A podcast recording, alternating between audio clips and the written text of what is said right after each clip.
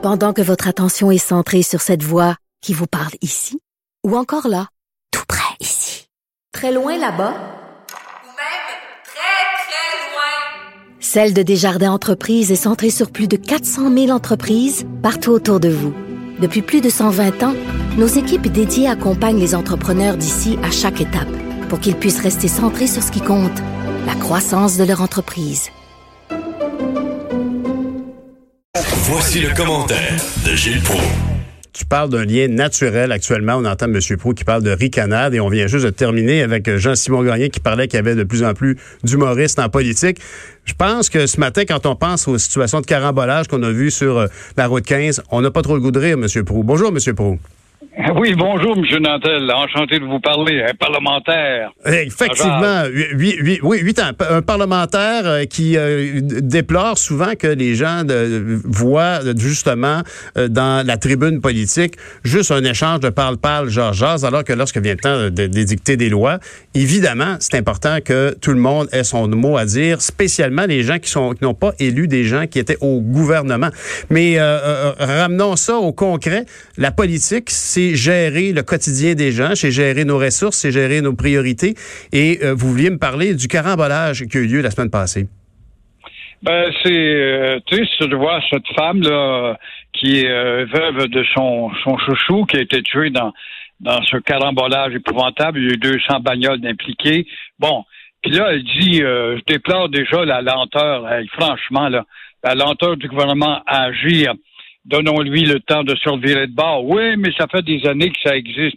C'est vrai, c'est tellement vrai, mais par contre, est-ce qu'elle s'est interrogée, comme le public d'ailleurs, en général, est-ce qu'elle s'est interrogée à savoir que quand on voit et visualise, puis ça, je vois ça de chez nous dans mon fauteuil, euh, par exemple, trois véhicules par-dessus la tête d'autres véhicules, on ne fera pas croire que ces camionnettes ou encore ces voitures 4 par 4 qui ont monté sur le toit de l'autre voiture en avant mhm. allaient à des vitesses requises de 70 voire 100 km maximum. La réponse c'est non. Et euh, surtout quand tu rentres dans un bar de blizzard avec une surface glacée, ça veut donc dire que tu roulais comme d'habitude en fou. Tu as eu la surprise de frapper un banc de blizzard à ses yeux tout simplement au caprice de la nature du bassin de la prairie. Alors, que faut-il faire? Faire un mur? Je pense que les écologistes vont y penser deux fois avant de mettre un mur parce qu'on a affaire là à une perspective de toute beauté le long du Saint-Laurent qui donne sur bassin de la prairie vers l'île de Montréal, vers l'ouest. Et puis, le mur, il n'y en a pas. Il y a donc une autre solution, c'est de respecter la vitesse. Mais les Québécois étant ce qu'ils sont, des indisciplinés, des gens qui défient toujours l'autorité, ne respecteront jamais la vitesse. Alors peut-être que l'alternative, Pierre, ce serait tout simplement d'installer au plus sacrant un radar vitesse qui va rapporter beaucoup plus d'argent puis faire faire de l'argent à ceux qui euh, récoltent les sous pour le gouvernement et faire réfléchir quand tu passes là qu'il y a y a un photographe qui prend ta plaque. Euh, et, bien sûr, il faut tenir compte des situations climatiques. Euh, et on peut, vous avez référé, entre autres, aux, conducteurs de VUS et de 4x4 et qui ont ce sentiment d'invulnérabilité parce que eux ont de la traction, mais ils ont une traction quand il y a le temps d'avancer, mais ils ont les mêmes quatre freins que tous les autres véhicules ont. Est-ce qu'un radar vitesse euh, ferait ralentir les gens? Ça m'étonnerait pas puisqu'on a quand même entendu souvent parler récemment de l'accentuation de l'activité de ces radars vitesse. Mais bien évidemment, vous faites appel ici à la volonté des gens de tenir compte du climat. De, quand, il, pleut des cordes, il faut ralentir. Et quand il y a une tendance à avoir de la neige, mais c'est ça le problème. Il faisait très beau, le ciel était bleu. Alors, est-ce qu'on peut, euh, je pense qu'on peut questionner le bon jugement en général des conducteurs québécois. Vous l'avez bien soulevé. Ben voilà, puis il me semble que c'est évident qu'on n'a pas appris les leçons de géographie sur les caprices régionaux, euh, que ce soit sur, l'autoroute de Québec, par exemple, qui a une descente puis qui euh, nous a familiarisés avec des brouillards, puis est arrivé mille et un accidents. Mm-hmm. Bon, euh, il y a des milliers de gens qui le savent maintenant. C'est devenu un automatisme. Dans le cas de la prairie, ça arrive pas à tous les jours qu'un banc de blizzard surgit, même si le ciel est bleu. Mais c'est ça, les imprévisibilités de, de la nature. J'ai envie d'être macho et choquer les oreilles féministes à, l'écoute. La température, c'est comme une femme, c'est changeant. en tout cas, il y en a un qui, lui, sentait bien la température, puis pour qui le ciel était bien bleu. C'est ce fonctionnaire d'Hydro-Québec qui euh, s'est retrouvé pendant toutes ces années-là à faire des petits pactes comme si... Lui, il sentait bien la couleur, la température de l'eau. C'est incroyable. Hydro-Québec, bon, une institution dont on est tellement fier. On l'était, on l'est de moins en moins. Hmm. Guy Huot est un adepte non pas des enveloppes brunes, mais des enveloppes blanches. Bravo au Journal de Montréal avec son service d'enquête. C'est du bon journalisme d'enquête. Et en bout de ligne, ben, ça fait quand même 30 000 piastres pour euh, s'apercevoir qu'on a maintenu. Et il y a un gars aussi qui a donné jusqu'à 30 000 piastres avec des pourboires illégaux, tout ça pour décrocher peut-être un contrat parce qu'il a inventé une, peinture quelconque qui serait bon, bonne à mettre un pylône. C'est bien beau tout ça, mais il devrait être accusé lui-même de complicité, même si aujourd'hui il dit au journal, ben c'est un regret, j'ai décidé de parler, ça a assez duré, mais dès le départ, il a commis un impair, il est rentré dans un jeu de complicité. Et euh, ça me fait penser aussi à Hydro-Québec, quand à perdre des plumes dans sa réputation, à Denis Hervieux qui euh, avait accepté lui un barbecue comme petit cadeau parti, euh, une cafetière par là et pourquoi pas une location d'une belle poche pour bien paraître auprès de mes cadres. Hmm. Mais euh, c'est ce Guy Huot dont on ne sait pas ce qu'il faisait avec cet argent-là. Ça c'est intéressant de savoir justement comment les enveloppes blanches ont servi à quelque chose. Chose certaine, c'est que l'entrepreneur Dansereau, André de son prénom, est-il mieux que lui, puisque ça fait quand même des lunes que ce système de connivence existait? Alors là, on le voit, qu'est-ce qui arrive en bout de ligne? C'est la réputation d'Hydro-Québec, une institution de haut savoir, de réputation internationale. Donc on est fiers, on est devenus les Arabes de l'électricité des Québécois. En prenant le contrôle là-dessus, on est en train de tout démolir par notre laxisme, sachant à l'avance que lorsque tu travailles et que tu touches à des poches d'argent, ben, tu sais à l'avance que la pénalité est insignifiante parce que c'est une société laxiste, parce que la justice est laxiste et permissive. Alors, on prend des risques, sachant que la pénalité ne sera pas très forte. Résultat, Hydro-Québec, un fleuron québécois, perd des plumes, tout comme Lavalin récemment, et Alouette, tout comme euh, Desjardins récemment. C'est toujours nos fleurons qui sommes tous depuis quelque temps, sachant que la sévérité, la discipline n'est pas inculquée. vous avez soulevé le fait que ça faisait 17 ans que le petit stratagème opérait. Est-ce que vous croyez que cette personne va, en bout de ligne, se retrouver un peu graciée dans l'opinion publique parce qu'elle a joué le, le, le sonneur d'alerte? Ben, une complicité, c'est bien beau être le sonneur d'alerte, mais quand même, euh, comment as-tu pu embarquer là-dedans? Une fois, bon, peut-être euh, tu aurais pu, mais après quoi? Tu pouvais pas. Comment peux-tu te permettre de dire, ben oui, mais j'ai besoin des contrats, puis c'est demain que ça marche? Alors, si c'est demain que ça marche, c'est comme dans l'industrie de la construction, où les architectes, on l'a vu avec Lavalin, mhm. ont tellement perdu, les ingénieurs, pardon, ont tellement perdu de plumes à leur réputation, ben, cette institutionnalisation de cette mentalité l'axise fait que finalement, on se fout et c'est public, puis le public paiera, puis on institutionnalise tout ça, puis c'est des mœurs qui deviennent molles parce qu'il n'y a pas d'autorité, parce que le mot pénalité n'existe pas en bout de ligne. Hmm. C'est pas comme en Australie, je lisais en Australie, il y a eu il y a un Français qui s'est fait prendre, là, puis il y a des Québécois impliqués là-dedans, dans le trafic de drogue. L'Australie, c'est une démocratie, ce que je sache, qui a le même âge que nous autres à peu près, mais qui a des sentences fermes. Tu t'en vas en pour 30 ans ferme.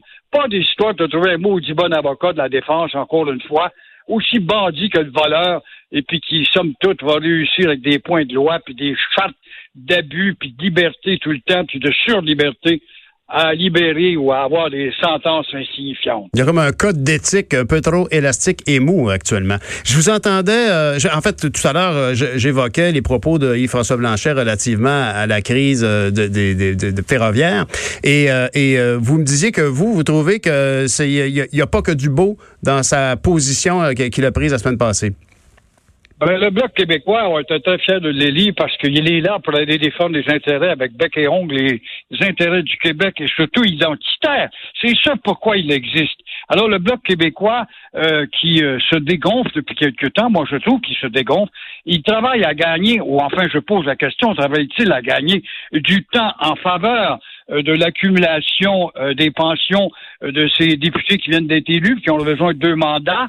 Alors, au lieu de défendre bec et ongle le Québec, parce que le gouvernement est minoritaire, l'occasion est belle comme jamais. Il l'a manqué avec l'impôt unique récemment, même si l'ancien bloc avait appuyé l'impôt unique.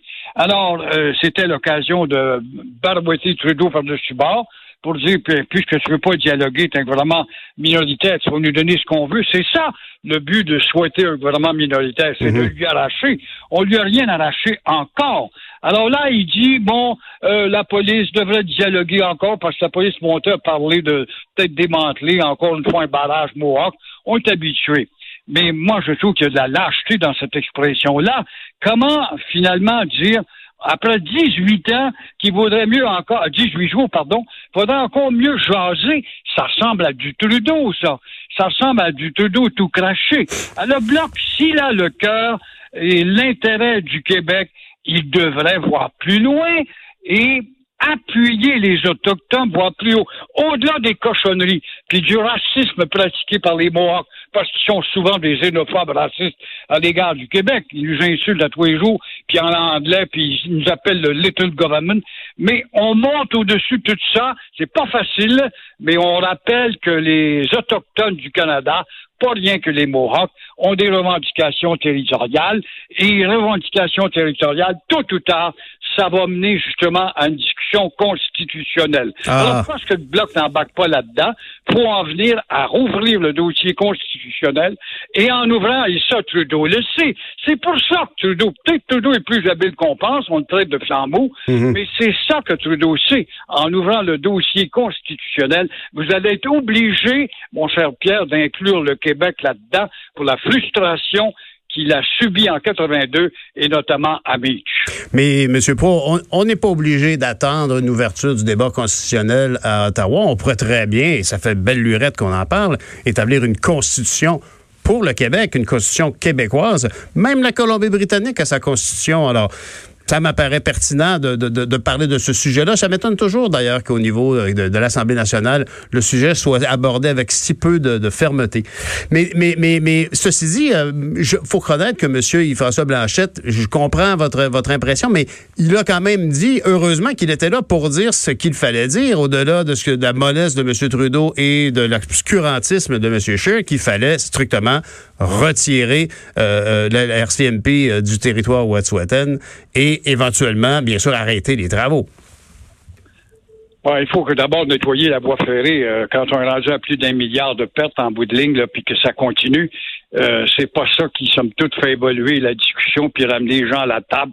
Ça les durcit dans leur position. Puis eux autres, évidemment, leur tactique est une manipulation de l'opinion mondiale, sachant qu'il va y avoir des corneaux aux Nations Unies qui ont des tendances pour dire ben, c'est épouvantable, comment vous malmenez. Je le sais, moi j'étais en Belgique durant la crise amérindienne en 90, puis je me faisais dire à tout bout de champ, vous malmenez vos Indiens chez vous? Ben oui, on leur donnait qu'un milliard et demi dans ce temps-là.